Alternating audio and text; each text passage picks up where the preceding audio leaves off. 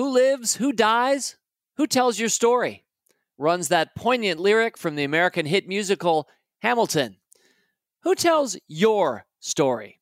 Well, storytelling has been at the heart of this podcast for six years and counting, but it hadn't occurred to me until earlier this year to start a new series that features some of your favorite Motley Fool personalities telling their story. Because regardless of who lives, who dies, and the truth is, we all do, the unanswered question is who tells your story? And I thought, well, why not have them do so? Why not have you do so this week? Aaron Bush, Tim Beyers, where'd you come from? If you had to tell your story in just exactly 150 words, about 10 sentences, how would you tell it? And what does the stock graph of your life look like?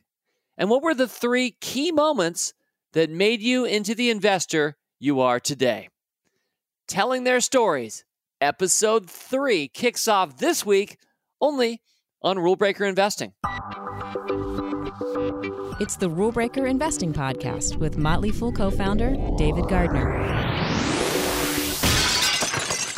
And welcome back to Rule Breaker Investing. We have a very full month for you, June 2021, featuring five Wednesdays. Yep, that happens a couple times a year. This is one of those months with five Wednesdays, therefore, five podcasts. I'm not going to preview all of them, but I will let you know my last five stock sampler. That's kind of the way I'm thinking about it. Will pop up in two weeks. My 30th five stock sampler. I'm looking forward to doing that. Certainly later in the month, the market cap game show with, in fact, I hope to get Aaron Bush and Emily Flippen together for that one. That'll be a lot of fun as well, mailbag, etc. So many pleasures, including this week. So I'm really delighted to continue this series, meeting with some of my and your favorite fools across our company, people who are focused on the stock market as advisors, analysts, longtime fools. And this week, we have Aaron Bush and Tim Beyers, which seems particularly apt because Aaron and Tim are succeeding the stock picking that I have been doing for Motley Fool Rule Breakers since October of 2004.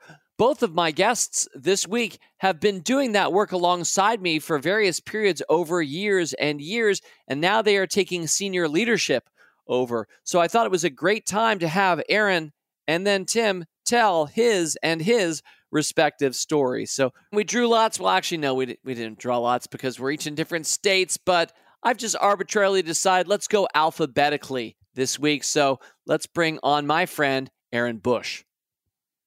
Aaron, welcome, my friend. Thanks for having me on, David. And where are you calling in from, slash dialing in from, slash zooming in from these days? I'm calling in from Texas, the Dallas area. I moved back here recently, um, back in January. So, bit of a, a life plot twist, but excited to be here.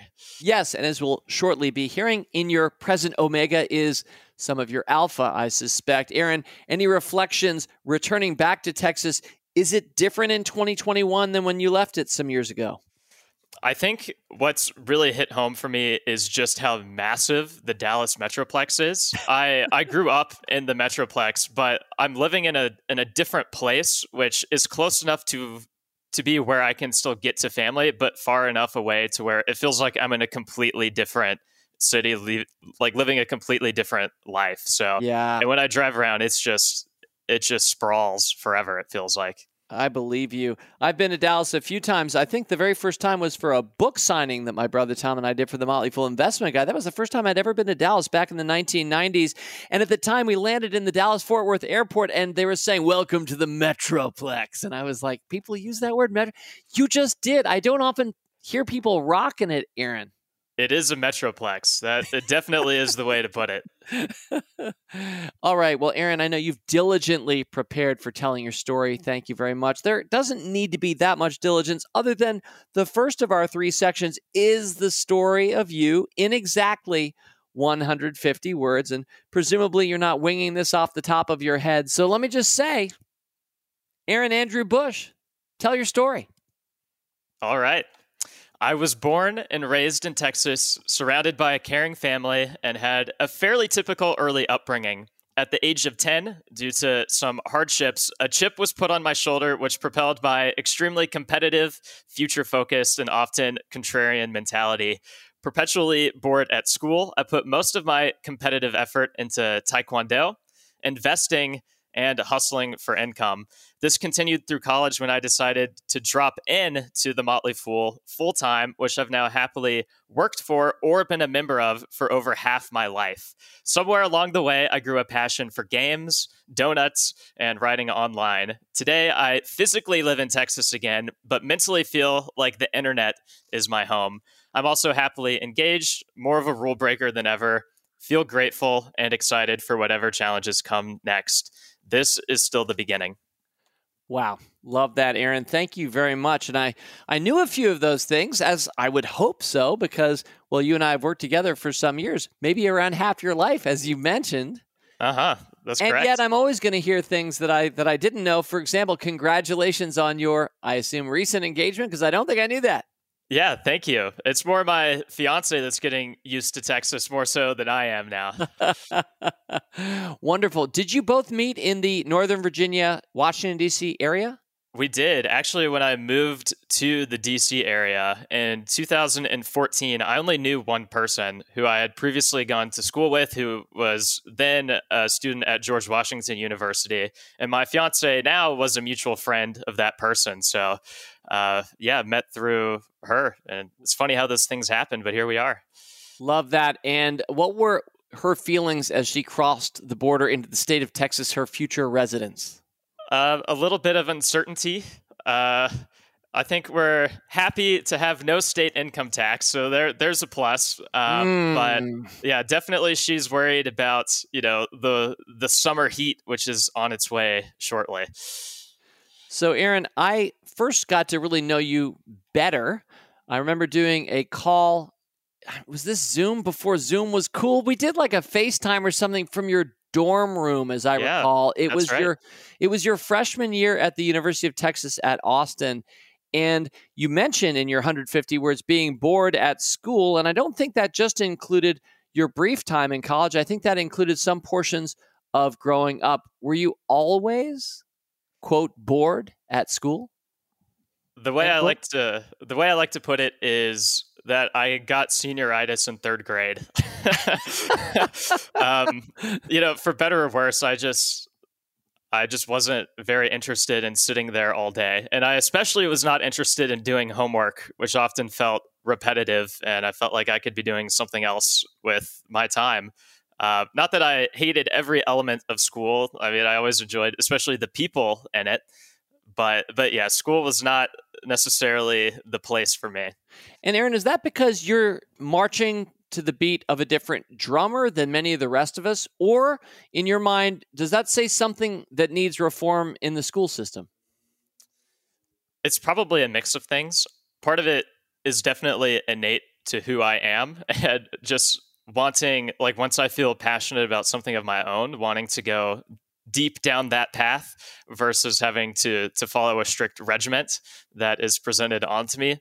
But also, I do think there probably is room for reform and how the edu- education system can work. I'm absolutely not an expert at that, and I don't have the best ideas for how that could happen. But mm-hmm. I think they're definitely at a time when it seems like the trend is more towards making school the same experience for everyone. I feel like uh, my take is maybe it should more be the opposite. And if we, if I could snap my fingers, make school something that is more personalized to the to the individual, so that they can get the most out of it for themselves.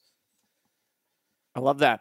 I really do. And I think it's hard to deliver, probably, especially at scale. Mm-hmm. And yet, technology has done things at scale that were almost impossible to do before, say, the internet existed. So it gives me hope and thought that you you're on the right path there. I'm curious, Aaron, as somebody who was going through the system, I know you as a very bright guy. I think a lot, you got a lot of fans among rule breakers and a lot of people inside and outside the Motley Fool appreciate your viewpoint. Did you get good grades? Were you killing it there, not having to study at all, or were you bombing your grades? Or what were grades like for you?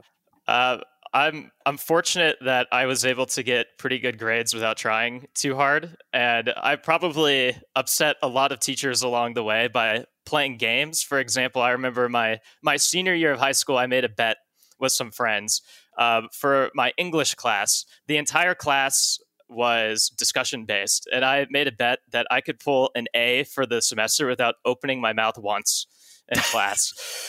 and I pulled it off. I got I got exactly a 90, but I did the math beforehand to understand how grades were calculated and then I knew how this teacher worked. And so I I, I played the game. I was a student of the game. I, I wouldn't okay. say I was a great student, but I, I was good at playing the game.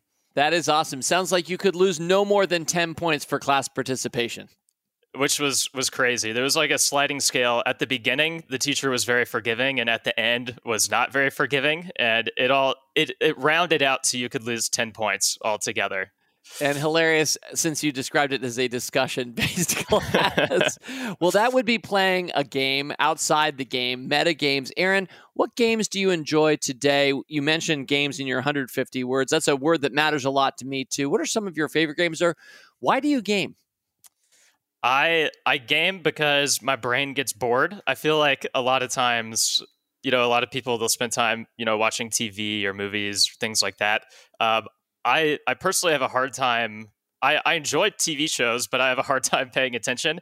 And games are more hands on. It gets gets my brain involved, and honestly it's just more fun for me and more immersive. And I like all types of games. I wish I played more board games. I know you and Rick are both big board game fans. I just don't have enough people to play play with. Maybe I'll, I'll figure out some way to play more more online with with people. Uh, but I play a lot of video games. I play a bunch of different types of video games. I I I'm pretty interested in just trying a bunch of different things out and seeing what's going on, what different companies are coming up with, different mm-hmm. styles. Um, and yeah, it's just sort of a side hobby for me. Do you play any Grand Theft Auto 5 these days? Not these days, but I I guess a funny story when uh, when I was very early in my analyst days. This must have been 2014, and this was like right when I met um, who is now my fiance Hanju. Um, I, I, was really interested in Take Two, the stock, and I had just gotten the PlayStation. Um, and so she probably heard me talk more about Take Two than she wanted to. And for my birthday, she got me Grand Theft Auto 5 and like two shares of Take Two. And it was one of the best birthday Aww. gifts ever. And I knew she was a keeper after that. That's great. Well, Aaron, you and I share a lot of things. And one of them is my tendency to disengage in relative terms from watching shows and be much more engaged when I'm playing the game. And a quick example for me might be The Witcher. So mm-hmm. some some people will recognize The Witcher either as a Netflix show that's gotten fair to midland reviews with Henry Cavill playing The Witcher, or of course the incredible video game franchise from CD Projekt Red based on some Eastern European novels. Uh, I never fall asleep. Uh, dozens of hours into The Witcher 3, I might have fallen asleep during one or two of the Witcher episodes themselves. So that kind of conveys that you and I have a similar vibe where we kind of need to want to feel engaged. Absolutely. I need to be hands on and brain active. Otherwise, yeah, I just move on to the next thing. All right, Aaron, you also mentioned let's let's move over to the stock graph of your life now. You mentioned a moment earlier in your life where you ended up with a little bit of a chip on your shoulder. I don't know what that is. We don't need to go strong to the hoop on that, but I'm thinking maybe it shows up in your stock graph. Let's talk through the stock graph of your life. Now, Aaron Bush, your life isn't actually a stock graph, but for these purposes, we'll pretend that it is. Maybe it has some highs, maybe some lows. Could you trace it out? Let's spend a few minutes just talking through the shape of the curve. Any highs or lows that you would like to speak to? Where do we start? Lower left? Let's do it. Um, and in some ways, David, I feel kind of funny doing this because, in a lot of senses, I feel like I'm just getting started. So it's probably not much of a stock graph yet. And I think that if my my life were being plotted like a company, I, I sort of view it more as a startup that's been hustling for a while and has maybe hit a couple milestones, but has yet to really, you know, IPO or hit the main stage. And it just kind of looks like a little staircase um, chart for now, but it doesn't go go super far yet. Understood. And let me let me just jump in there, Aaron, and point out because I think a lot of people might be wondering how old exactly is Aaron Bush, and I'm going to make up the numbers, and you can tell us for sure, assuming you're comfortable sharing your age, Aaron. But I'm thinking that you and I were talking somewhere in 2013, maybe freshman year of college. You chose then to not drop out, no, to drop into the Motley Fool, which I thought was a brilliant choice. It's not right for many people, but for you, somebody who's ambitious and occasionally, as you said, bored with school, it seems like it was a heck of a decision. So I'm thinking some seven years later or so, Aaron, 26? You nailed it. Okay, good. So again, I kind of knew that, but I wanted to make sure everybody listening knew what you meant when you said you're still early on in your stock graph, and that makes a lot of sense to me. What is the first undulation in this curve that you'd like to share? Yeah, I mean, I'd consider my chart pretty dormant um, until I hit the age of 10 or 11. And that's when, let's call it my seed round hits. Um, and to frame it up, due to some unemployment and financial struggles in my family, I got a chip put on my shoulder, as I mentioned. Um, and it is, as I mentioned before, when I started getting super competitive, super future focused mm-hmm. about various things. Um, some would say maybe too young, but in some sense, I almost think maybe too late. Um, and so, in a in a couple senses, you know, money was very top of mind, um, uh-huh. and I decided that similar hardships, I would do everything I can to never have it happen to me, and that I was going to to try to to take things up a level. You know, saying this in my my 10, 11 year old head. Um, and then I also just started really getting competitive and taekwondo which is another just sort of like random avenue of my life that was a big part of my life for a while and it was a really good outlet for some of my intensity and even frustrations of being locked in in school at the time. But i sort of think about that 10 11 age range is when i started more forming into to who i ultimately became Aaron, I'm curious. First of all, I hope you have the blessing one day of being a father. And if you do, I'm curious whether you would put your daughter or son into Taekwondo. It sounds like you're a fan. I I think it was awesome for me. It definitely improved my mental toughness a lot and my physical toughness a lot. Um, and I do think there are just characteristics like respect, discipline, certain things that come out of combat sports in general. Um, it's definitely not for everyone. Not everyone wants to get kicked in the face, you know. Um, but for, for me, it, it was it was a really fun time, and it was. I think it was just as much like a strategy game to me, where like you could think about how you could think about how to win. And I was playing at a time when the sport was turning electronic, where you had sensors in your like feet and gloves that would hit on like different pads. And it was sort of a time where almost a rule breaker mentality, you could come into the sport and figure out ways to win that were different from the past. The meta of the mm. game was shifting at a time when I was ramping up, and I I really leaned into that and uh, had fun and saw some success there. Wonderful. Now, somewhere around that time in your life, um, your mother, who is a Motley Fool member, was cruising through the Washington, D.C. area at some point because I remember having a lovely coffee with her, which we do with members, you know, when people have coffee together, which I trust will happen one day again. And it's just a delightful opportunity to meet somebody who is passionate about the markets and mentioned her son, Aaron. And a few years later, all of a sudden, you were an intern at Fool headquarters. But before we move into that, if you even want to go there, Aaron, I just want to make sure we're talking to you, a Texas family. Your last name is Bush. Are you directly related to W? I think maybe very distantly, but not close enough for it to make any sort of difference in my life. okay, let's proceed forward. What do we encounter next on Aaron Bush's stock graph of his life? Awesome. Well, I would say that my Series A happened in high school. It's it's when I internalized that I am a horrible dabbler and that anything I do, I honestly can't help but dive really deep and, and go big and therefore need to focus. And it's in this time when I became even more obsessed with business and investing. It's when I started to work for the Motley Fool in some capacity, largely thanks to you, David. Um, and I also competed in a high level in my sport taekwondo um, and then started even training some younger kids who went on to do some um, pretty amazing things too. So I kind of viewed that as my Series A when things went up yet another level. Still some of the same things, but um, you know, took it to another extreme. And you mentioned that competitiveness, and I can think of you in many different contexts there, Aaron. Even though I only know a small part of your life, I think of you on Motley Fool Caps, where in a sense we all compete by picking stocks against each other, if you will, on this free platform, which is around 15 or 16 years old at this point, which is about two thirds of your life. You've been there for quite a long time. And because on that platform, you are scored against everybody else, just like for our SATs here in the US, you might be 73rd percentile or whatever. Aaron, you're a, the 99.9 percentile of performance on Motley Fool Caps, and you've always been highly ranked, which gave me a lot of confidence uh, that we might indeed want to have you at the Motley Fool, both as an intern and then eventually as uh, as an employee.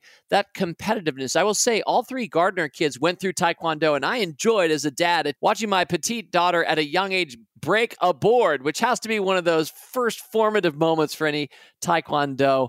Uh, pra- practitioner, but Aaron, you mentioned um, higher levels of competition. Did you have a, a great moment in uh, Taekwondo? Uh, Did you reach a pinnacle? Uh, to some degree, I I got my second degree black belt and became national champion at sparring for my division. Oh so my gosh, I had no was, idea of that. Yeah, but I would say like even even more so though. Later in high school, I kind of stopped competing at that high of a level because it, it, it was pretty life consuming. Um, and I spent more time training younger kids, and some of those kids have gone on to do even um, crazier things. Someone I trained with went to the last Olympics in Rio, um, wow. and yeah, some some others have won the Junior Olympics. So in some way, I'm even more proud of them than I am of myself.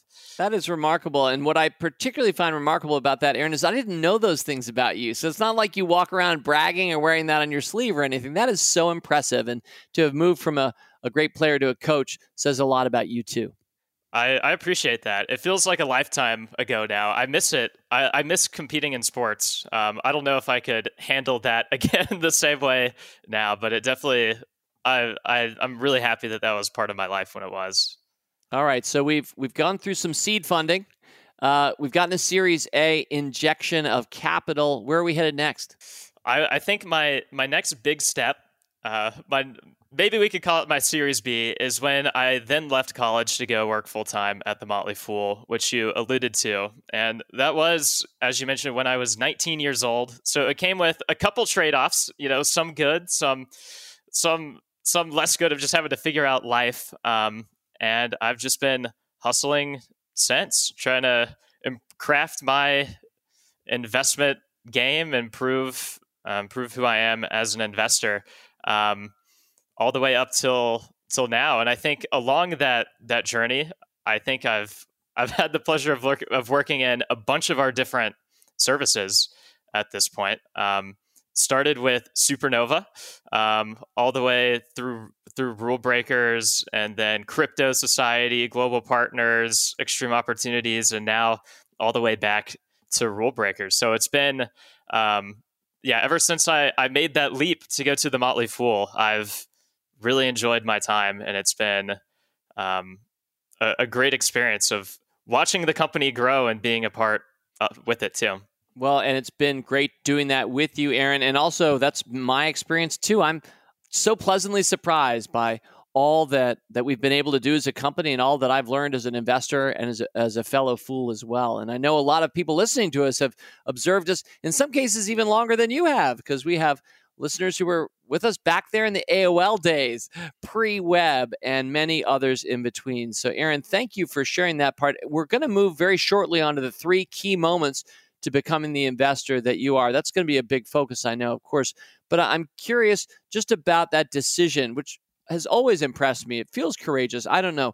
To decide to step away from college after the first year and come to work for us. Again, really impressed me did you find your family supportive? What were your friends saying to you at the time? Did you feel like you were breaking the rules? I yeah, I did feel like I was breaking the rules. I I'm fortunate that everyone was supportive, but also everyone was concerned. Um, and I think they saw it as more of a risk than it actually was.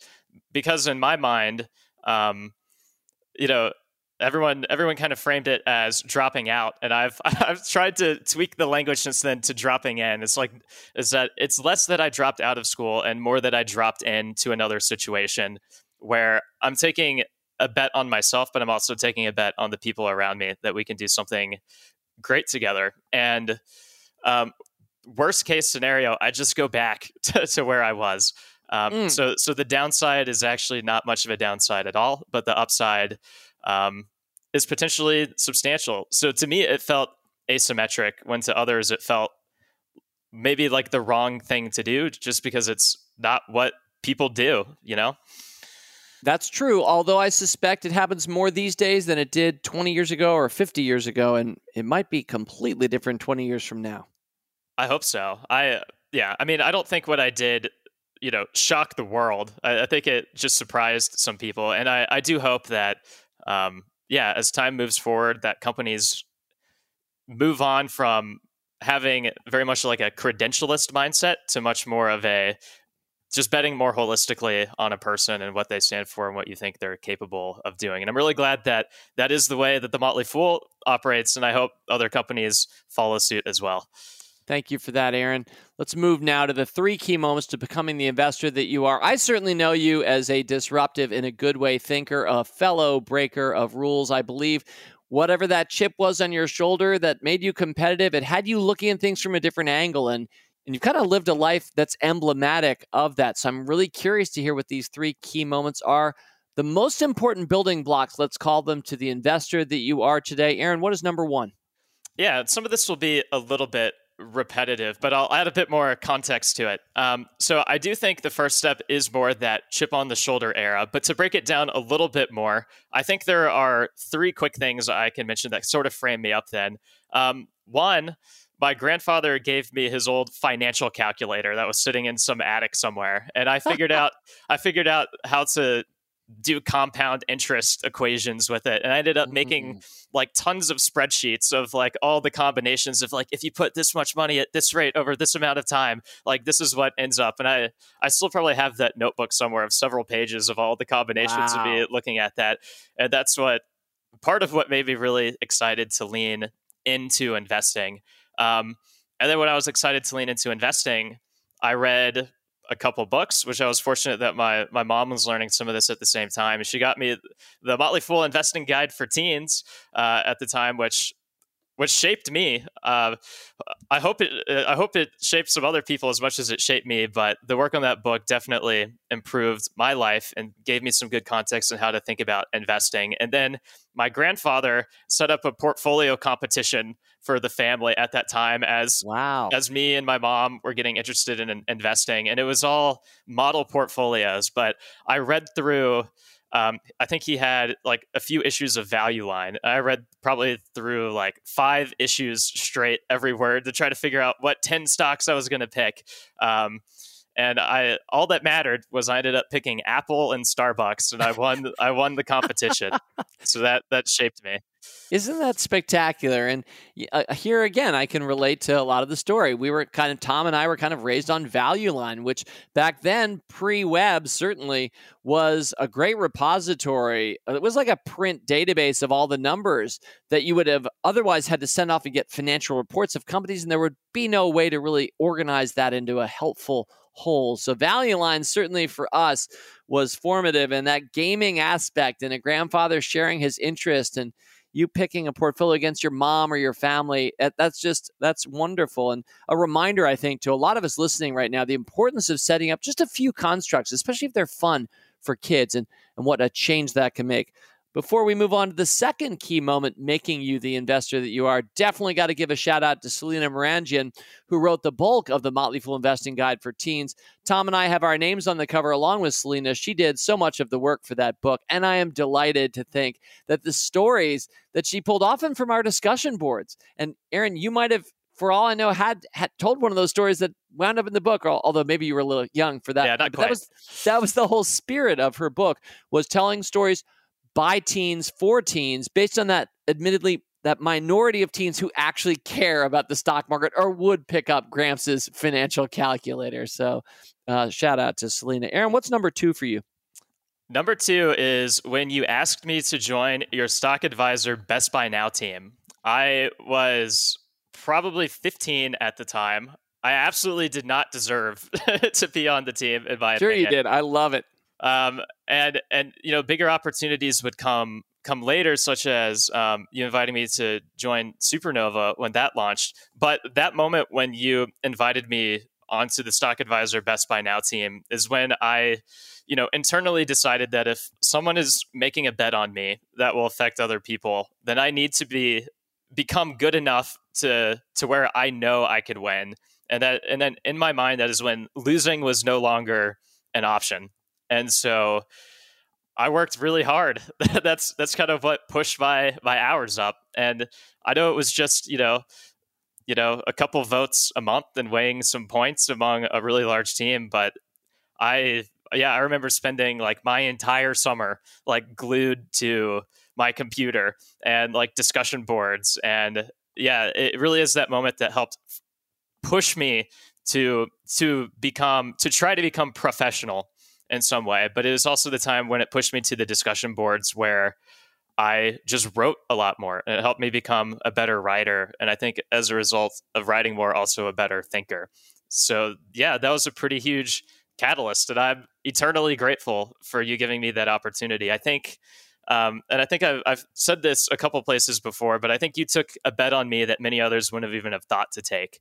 Um, and in my mind, that in some sense, it was a rule breaker bet on me that I appreciate. I don't know if that's how you think about it at all, David, but um, however you think about it or thought about it at the time, I'm forever grateful for that opportunity. Well, that's very kind of you, Aaron. I'd, I would say that I wasn't thinking of it as kind of a hand up or anything like that. I just saw somebody who's good and interested and whether you're 15 or my age 55 today, doesn't really matter to me so much as the quality of someone's thinking and their effort. Aaron, I'm looking right now at your caps.fool.com player page. You're a TMF Paladin. Anybody who wants to Google TMF Paladin, all one word, and then caps will probably find your picks. And I'm seeing the first picks you ever put into caps. You may not remember this, but the date was August 9th of 2007. So, how old were you on August 9th of 2007? I want to say I was 12. How about that? And you picked Apple, which went on to go up four times in value for you. You picked Netflix, although you had a quick yank on it four months later. It went up 44%, market down 5%. You were content at that moment to junk your Netflix off of caps. But what I see mainly here is a kid, 12 years old, who typed in about 15 stock picks NVIDIA among them, some monster winners, and you were 12. So, yeah, at the age of 15, I was happy to say, Aaron, join my team, a, a larger, diverse team of people who help vote for the best buys now for Motley Fool Stock Advisor. So, that's that was my thinking. All right, and now let's move on to number three, the third key moment, Aaron, making you the investor that you are today. I think it goes back to college, and I talked about this a little bit. Um, you know, school bored me some. And so in college, I spent a lot of time in more entrepreneurial circles in Austin, Texas, watching some some of the best and brightest people in Austin start companies, mentor students, and wow. figure out for themselves how to survive and scale. And I'd I'd always hustled to make money in, in small ways. Um, you know, I sold candy in seventh grade. I had a loan book for paying people's library fines. Um, I rented school equipment when teachers demanded people use pens and everyone had pencils. I would, you know, rent it out for a dollar in class. Um, you know, just just dumb things like that. Um, but you know, this moment in time is what gave me a peek behind the scenes to really understand what makes like real businesses click and what makes great leaders. And it made me realize that yes, companies are more than what shows up in filings and earnings reports, which is all that I had really seen until then. They're also people, um, people doing all of these things. And I also realized that I'm not necessarily different from all of these people who are making these like interesting life decisions and creating lots of value doing new mm. things. And I, I knew that I had always charted my own path to some extent but it gave me even more confidence to stop playing the game that I felt you know society had set up for me to play and and chart my own path as I saw fit even more. And I I haven't personally scaled my own business at least yet, but this same mindset is what gave me perspective and made me comfortable with leaving school to work at the Motley Fool. Um, I I knew at that time that I still had a lot of a lot of room to better hone my investing instincts, and I think you know as long as I live, that'll be true for me and everyone who's an investor.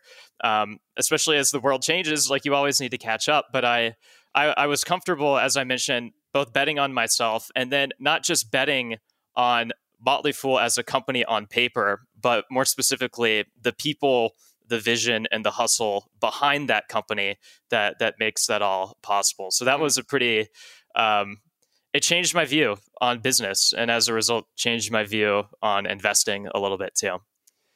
Aaron, I, I think of you again as a disruptive and a good way thinker, a breaker of the rules. You come at things from different angles. You often reverse conventional wisdom, which is what we fools try to do. Some of us, it comes naturally. Some, it's a more practiced thing that we learn over time. I'm curious if you were giving a talk to kids today about how to think freely or how not to be playing somebody else's game but start playing your own game. Is there a trait you would underline or some bit of advice you would give, not just to kids, but to anybody to help us think a little bit more openly and sometimes creatively about our lives? I think that whenever you notice yourself, or if you're a parent and you notice in your kid any ounce of obsessiveness or interest in something, it's probably wise to lean in and support it as much as you can. Um, you don't want to over push it necessarily, um, but if you see the seed of something, you never know what it's going to grow into. And if you take a shot on that seed and support it, you might be surprised with what you end up with, and it might surpass your expectations um, end to end. So that's all I would really say. I, I think in general, you know, to kids too, I would say um, don't necessarily listen to all the advice that's given to you. Like think for yourself. Um, so maybe that's even counter to what I just said. But I think I, I, think that that there is some truth to um, leaning in when you think you're interested in something, whatever that is. It doesn't have to be investing. It could be marine biology. It could be all across the spectrum. You betcha. Um, and and that's what makes society function and be an amazing place to be. But yeah, I think leaning in as early as you can, um, giving yourself gives gives your, gives yourself a little bit of an edge, um, which can really compound over time and turn into something amazing for yourself, but also the world at large. Well said. And before I let you go, I suppose I should say, Aaron, you do have a lot of Motley Fool Rule Breaker members listening to us right now. Is there anything you'd like to say to our fellow breakers? First of all, David, I'm extremely honored and grateful to be given the opportunity to to follow in your footsteps with rule breakers and i'm extremely excited to be doing it with tim as well um, i've learned a ton from both of you over the years um, and i'm excited to to carry on that torch and that legacy um, in the years to come um, in a lot of ways i don't think much is going to change i mean i very much believe in the framework uh, the investing framework and the investing mentality that you've laid out with rule breakers it's something I've practiced myself for several years. I was on the Rule Breakers team not too long ago and have, you know, been thinking about that framework in more of a portfolio context and other services as well. But of course, you know, we're all different people. We're all different. Per- we all have different perspectives and different experiences that, um, you know, it could lead to some different kinds of investments um, just naturally. For example, the Motley Fool, we can now recommend cryptocurrencies, which I'm not saying we're going to go crazy and rule breakers with cryptocurrencies, but there might be an example or two of, of where, um, you know, Tim and I take the service in a couple new directions, all while, you know, keeping the spirit and the mentality of what you've what you've laid out and succeeded with tremendously over the past several years. So I'm extremely excited. And as I mentioned, still very grateful as well.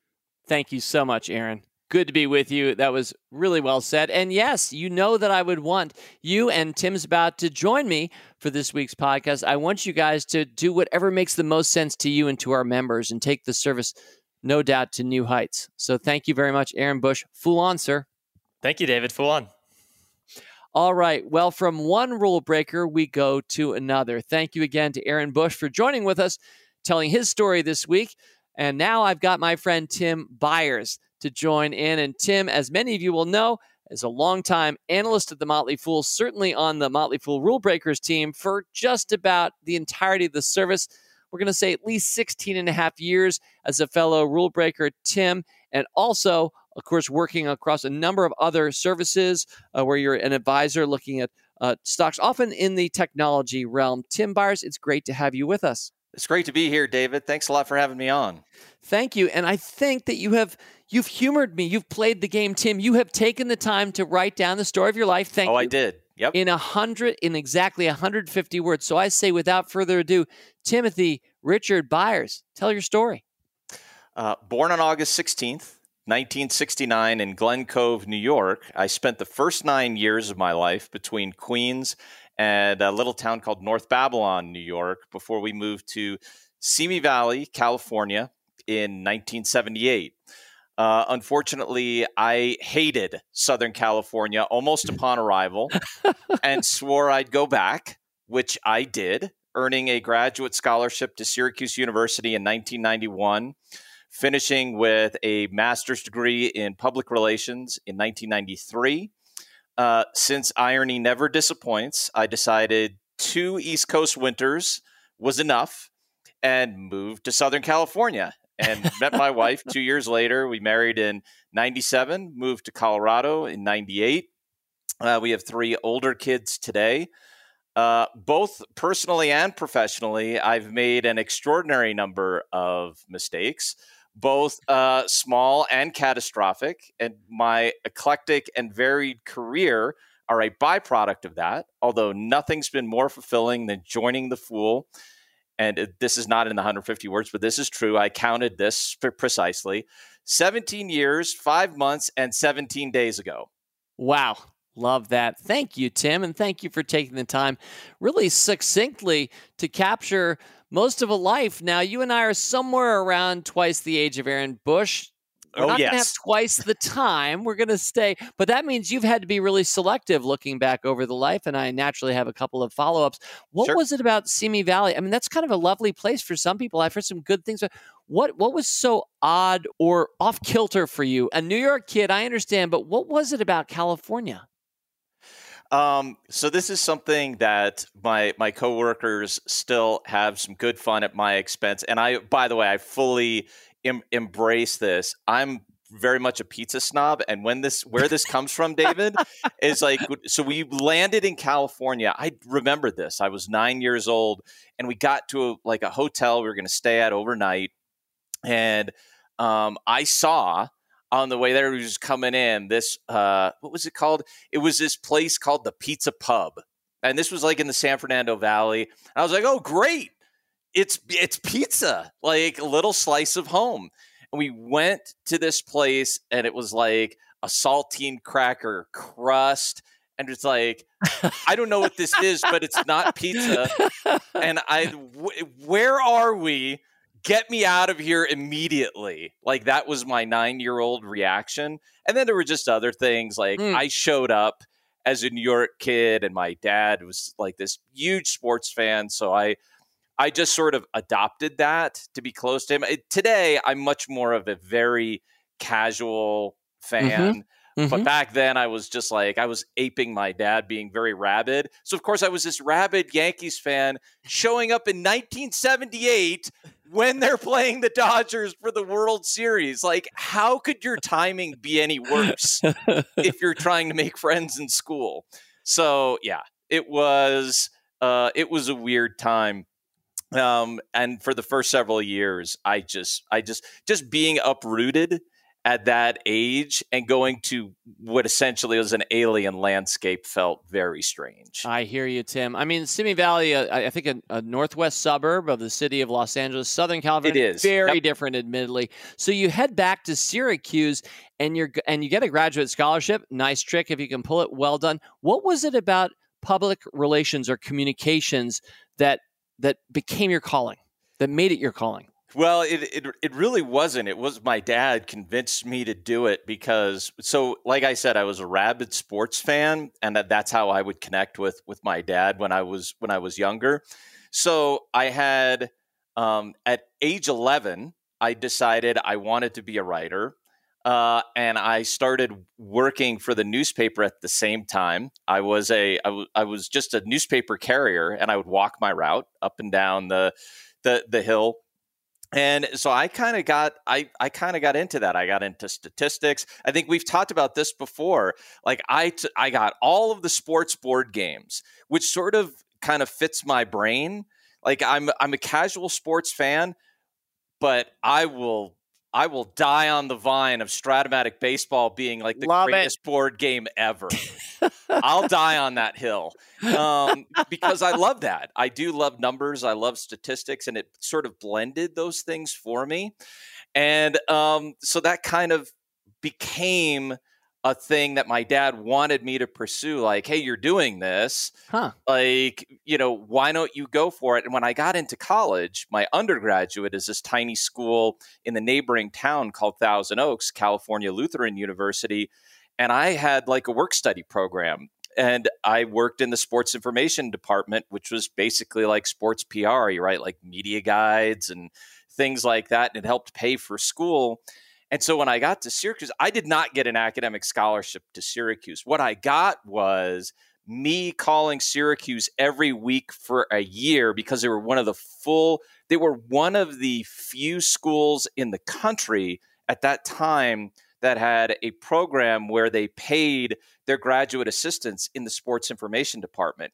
And there were two slots, and one opened every year. Wow. I was like, I'm not going to get this on my grades because I was a lazy student and I'm not going to get it on my test scores because I was a lazy student. So I have to get this by being the person who wants it more than anybody else. Mm. So I called every week for a year and I got the scholarship. Wow, that is a great story, Tim. And as a fellow Dice baseball fan, Strat-O-Matic took up a big bunch of my youth, many Oh, hours, sure. no regrets, and and and many other dice um, sports games. Besides, we don't have time for that. I wish we could go there. Maybe some future conversation. But Tim, I feel as if we're almost getting into your stock graph a little bit now. So let's start moving that direction because we're talking about the arc of your life, and so you've taken a little bit of time on a piece of paper to kind of trace out the stock graph of your life. What's the first bump up or down that you'd like to share? Well, I think the first bump, honestly, was moving from New York to California. Sounds like it. I Yeah. mean that that was that was a weird, traumatic. I, I- and I didn't realize how formative that was at the time, and how much I took it personally. Like, can you imagine that being like, you know, a, a preteen and like, and you're like shaking your finger at mom and dad, like, I'm going back. Nope, Wow. this is not for me. I'm going back, and I I did that, and um, yeah, so that was really formative i i would say and I i, hear you. tried to i tried to make that part of my my identity but probably in a more unhealthy way than i should have Fair enough. Well, and and I can also relate to making many mistakes. I think most of us can, especially Tim, you and I as stock pickers for rule breakers and other Sure. places around the fool, we get it wrong a lot, and it's really important that we be allowed to get it wrong a lot because that's what gets it so right. For example, you bringing Salesforce to Rule Breakers members uh, more than a decade ago, pretty good stock. But you know what? We've had some losers to, to win that way. Of course, I've done other podcasts on that. We'll just push that aside and keep moving. Let's go along your graph. What do we encounter next along this curve? well i'd say you know when I i listened to jason moser's interview and he sort of started out as he said like a penny stock i would say i my the graph of my life as we're going to describe it is a growth stock that got way far ahead of itself and has really crashed and and maybe i'm going to say undervalued today. I'm going to say undervalued today but i had a stratospheric rise and i think the next big thing is as i sort of adopted what my dad sort of advised me to do for like career goodness um, getting into college um, I, I had this moment where like i said i was a lazy student and this was kind of formative for me. Um, this is would have been my senior year of high school, and um, I took a test to go to this this school that I was going to go to because I knew I could get into that uh, college, and I scored immensely well on this test, so much so that I would have gotten a scholarship, and I, my family had did not have any money to to begin with, Okay. and so this would have been really formative Amazing. it would have been really formative if I had done this. It turned out that my grades, um, I had done just enough to get like a B average. And so they came back and said, yeah, this would have been like a $10,000 a year scholarship. And um, I got disqualified for it because my grade point average was three tenths of 1% short of the minimum requirement. Oh my golly. so I got I got disqualified for it, and um, that became sort of like okay, this is not going to be how it goes for me. I'm not going to be So major to motivator. Yeah, not going to be able to motivator. coast. Yeah, Yeah. And how old were you when that happened? That school was senior. I, I was a high school senior, and I had done it. It was it was strange. I had gotten you know so far behind, and then finally my senior year, I I don't even remember what my GPA was, but it was like near the top of the class. I finally started actually turning on the gas a little bit, and uh, I mean, it turned out it was like should have done that back when I was a freshman. So, Tim, you described a stratospheric rise earlier, maybe a stock that got ahead of itself at some point, which, by the way, many rule breaker stocks do almost inevitably. Uh, where are we headed next?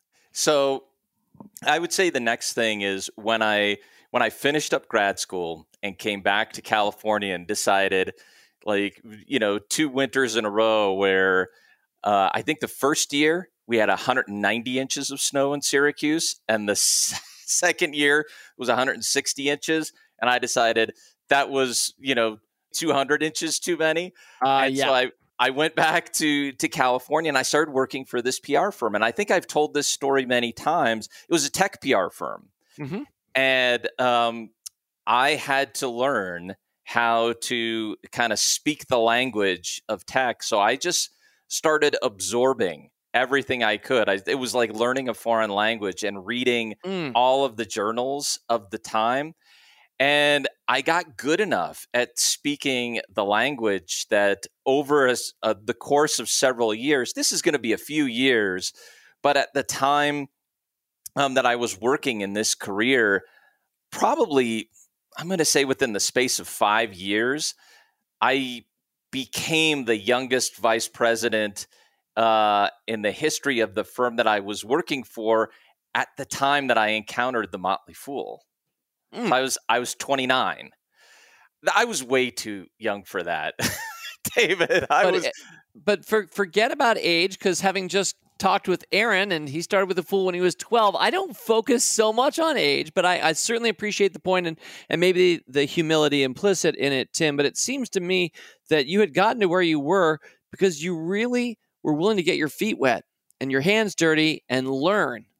And, and that strikes me as one of your defining traits and a real strength of yours. And so it almost doesn't matter what country you were in or what industry you might have been in. If you have that attitude, I feel like you could make that kind of a rise and legitimately so. It, it feels as if you might feel like you had imposter syndrome there at some point. I'm not even sure whether you felt justified in that, but I'm darn glad that you found the Motley Fool right around that time. And maybe that takes us to the next stop along the graph.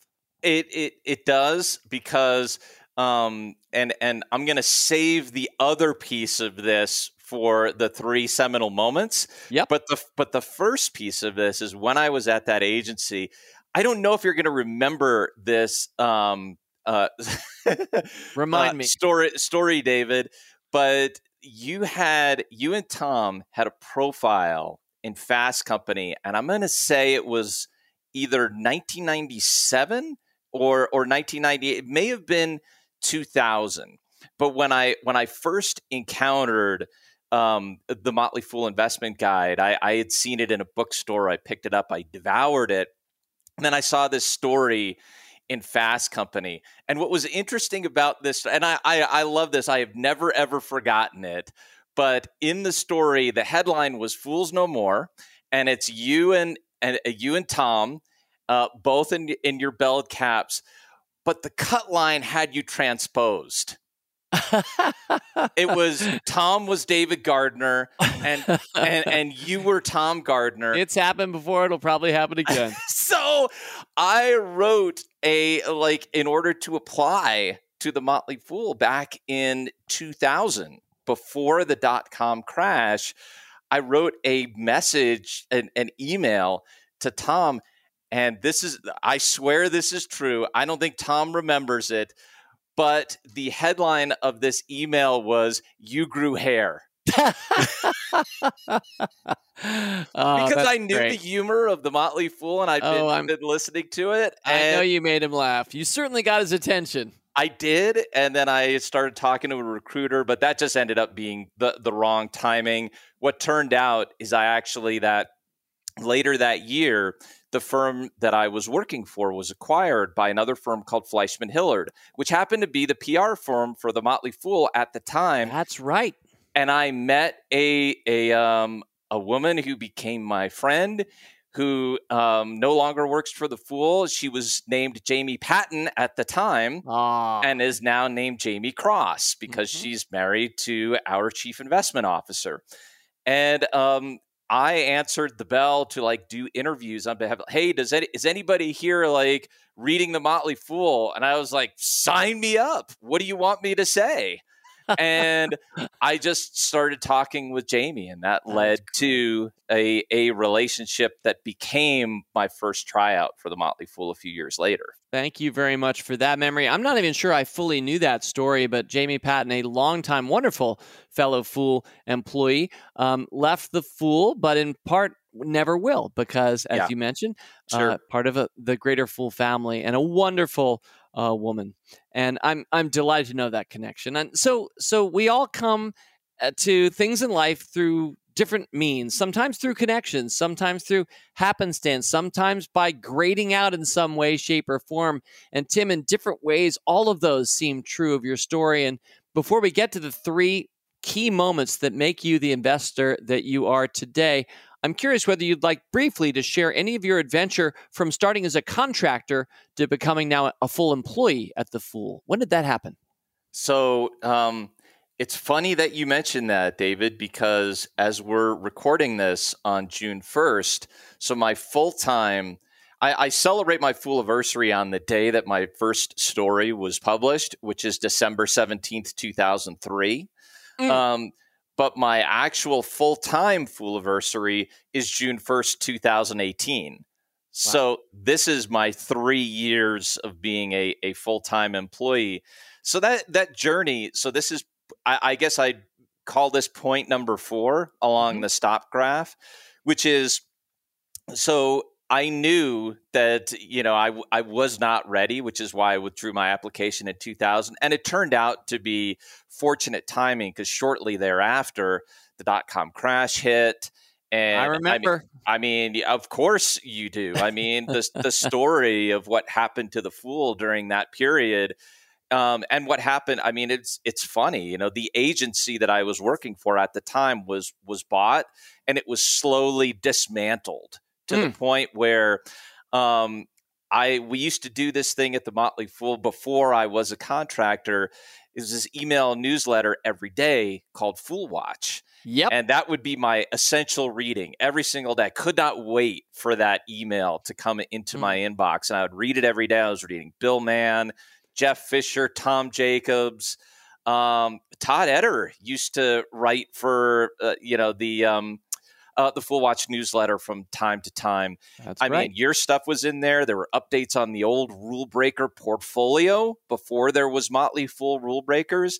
And so, in one of those newsletters back in 2003, there was a call for freelance writers. And I had a few months before, I had sort of convinced Jamie that, hey, I was going to be out in Alexandria, Virginia. That was not true. I was actually going on a trip with my neighbor to Gettysburg to visit um, the battlefield because I'd wow. never done that before. Mm-hmm. And he mm-hmm. was a big Civil War buff. But I was like, hey, you know what? It's just a train ride. If, if it could work, I would love to go down there and see it. So she set me up. And that's the first time that you and I met. I Okay. went to the headquarters on Pitt Street, and you were very generous. Tom was very generous, and I got to meet the former managing editor, a man by the name of Bob Bobala. Wow. And so a few months later, the call opens. I told Jamie, I said, I'm going to go for this. Can you help me? Can you talk to Bob? And she said, sure. And I spent, I, I'm going to say the better part of a month writing up my application. And I put together this pitch for Akamai. And um, I submitted it. And I got an email from Bob and he said, "Okay, I'd like to buy this." And I was jubilant. And he said, and in the next sentence it was like, "What else have you got for me?" ah, That became the beginning of my contracting journey. So fast forward almost 15 years, I had a conversation.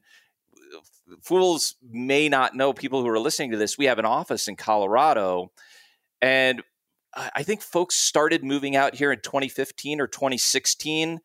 Um, I didn't know about that. I found out about it by happenstance. Uh, but my contract had changed at one point. Um, me and Rick and Carl got incentivized to be doing a lot more research, not just for rule breakers, but Mhm. for all of the Fool services. So I was just, I was pummeling everybody with ideas. And our director of research at the time, Alex Shearer, said, You know, I just assume have you as a full time employee. And I said, Is that possible?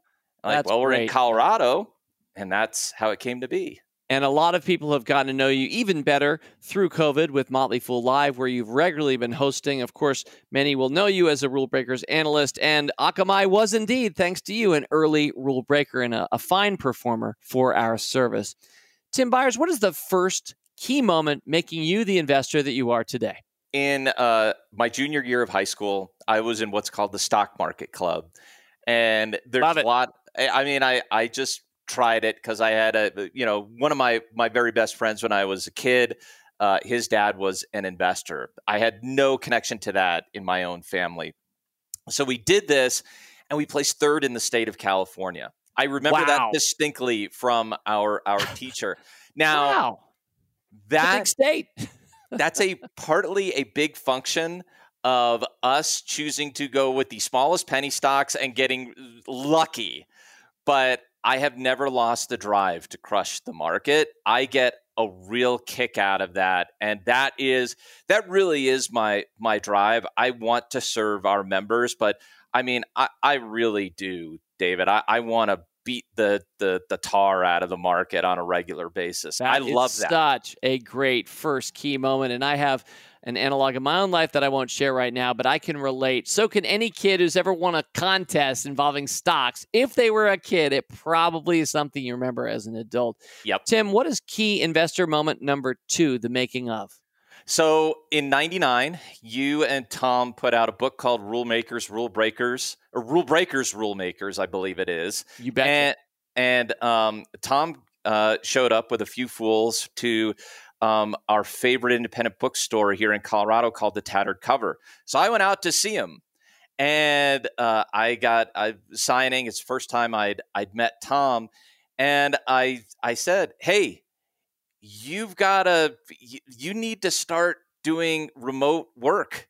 Like you've got to make it happen out here. I want to work for you. And that was my first pitch to work for for the motley fool. Um, but then when i had that had that visit and some fools you used to have we used to have this really great fool named raven who was the front desk uh you know and he was on that trip and so when I went out the, to the trip I was I, I was telling you about, he was so kind, and he had the jester at the front of the Pitt Street office. I'm like, you had me at the jester. I have to work for this company. Wow, that is great, Tim. And I have to say, remembering my first trip to the Tattered Cover, which I think was the Motley Fool Investment Guide back in 1996, maybe, but what a wonderful independent bookstore, kind of a life of Amazing. the party kind of a place. Yep. Uh, I, I haven't been back since, so I don't. I, I'm sure it's still going because it's got to be one of those independents that's going to be around. But really, a community mainstay and like one of the best bookstores. And I love that story. And yeah, that that definitely has helped make you the investor that you are because it connected you to us. Tim, what is the third and concluding key moment that has made you the investor that you are? Well, I mean, April 20th, 2005, I think is the day that, that changed my life because that's when you accepted Akamai into the Rule Breakers uh, newsletter service. But before that, I had the really good fortune of, you may not remember this, but you would, uh, the reason I think we got connected is because we were connected the year prior. Um, we used to do this stocks annual, and it was stocks, you know, name the year and we would all do a year end pick. And your year end pick in 2004 was Palm One. And I got chosen to interview you and write it. And I think you liked that I inserted the Maxwell Smart shoe phone analogy. and we got a laugh over that. And six months later, um, there was an open call. I remember Rex Moore, who fools mm. probably know because he's in some of our, our sure. great ads. Um, great guy, former financial editor of mine, and he um, he he uh, um, opened up a call to the newsletters, and so I pitched Akamai, and I remember you accepted it, and then I wasn't sure what was going to happen after that, and you did the Bob Bobala thing, you know, David. You said, "All right, what else you got for me?" And that's how it started, and okay. it's never stopped. That, that's just a great story, Tim. I really appreciate, especially about your key moments. They're more human moments. I mean, the the meeting the the person or, or or getting an opportunity, or really, I think a defining aspect of you making opportunities for yourself through your passion and your persistence. And boy, if that hasn't paid off in spades for you and for all of us as your fellow fools. So, Tim Beyers, I really appreciate all three of those moments and the commonality that runs through them. Let me conclude with you in the same way I concluded with Aaron and then say goodbye to our listeners for this week. And this has been a delight. Tim, any thoughts about Rule Breakers, the service, which you are now transitioning along with Aaron to lead for yeah. our members listening? You're going to see a lot of things that are going to be familiar because uh, you know I've been on Rule Breakers for 16 years and I love it. And I, I don't. There's probably some things that will change, but I, it's going to change very slowly, and I expect very slightly. I think the thing that um, is most important to me about rule breakers is well, the most important thing is the friendships over those 16 years. I mean, working with you and Carl and Rick, I, I, can't even describe how meaningful those years have been for me and formative. They've just been amazing. But I also say, like, the principle, if you do nothing else as an investor, if you learn the principle of being willing to look at the world differently, I bet you'll have success as an investor. And if you don't, then I bet it'll be harder to have success as an investor. That's what Rule Breakers is about. It's about taking a look at the world a little bit differently, being willing to do that, being willing to be wildly wrong, and just keep going. I, I think that will not change. And I, I love that about Motley Fool Rule Breakers. Mm. Well, I hear you, Tim. And I think back on all those years, 16 of them, yep. But of course, we're mainly focused where we've always been, both for our members and on the stock market. And that's the future. And I am yeah. excited about the future that you are going to bring Motley Fool Rule Breaker members along with our team and for the many interesting investments that that we will all find together. So Tim, this has been a delight from your Strat-O-Matic days as let's say a New York kid out of place in California to somebody who basically saw what he was interested in and pursued it at consistent points in different ways throughout his adult life. And look how that's brought you to us. So Tim Beyers, thank you very much for telling your story this week on Rule Breaker Investing. Thanks, David. Really appreciate it. All right. Well, Aaron Bush and Tim Beyers, we've suffered two wonderful fools gladly this week, and I hope you enjoyed that as much as I did. I think I want to reiterate one thing at close, and that is if you're an investor, and the truth is that we are all investors, whether we know ourselves by that name or not, we're all investing our time and our money in things throughout the day, every week, every day. So I should say that if you switched on to that and you recognize that you're an investor, whether you're a 12 year old kid on your grandfather's financial calculator, or maybe you're a dice baseball player, somebody who appreciates numbers and competition and wants to win, wants to, in this case, beat the market, you will realize that your story will inevitably be shaped by the investing that you do. The stock stories, our stories become intertwined. Uh, they weave their way through our lives. And here's one more key insight. Boy, if it isn't also true that the more investing you do and the more you take care with it, the better that you do. That story of your creation has a better and better chance of being a story with more and more possibilities, and one I hope with a very happy ending. Speaking of endings, do you remember that ending from Hamilton the musical? When you're gone, who remembers your name? Who keeps your flame? Who tells your story? Fool on. As always, people on this program may have interest in the stocks they talk about, and the Motley Fool may have formal recommendations for or against. So don't buy or sell stocks based solely on what you hear. Learn more about rule breaker investing at rbi.fool.com.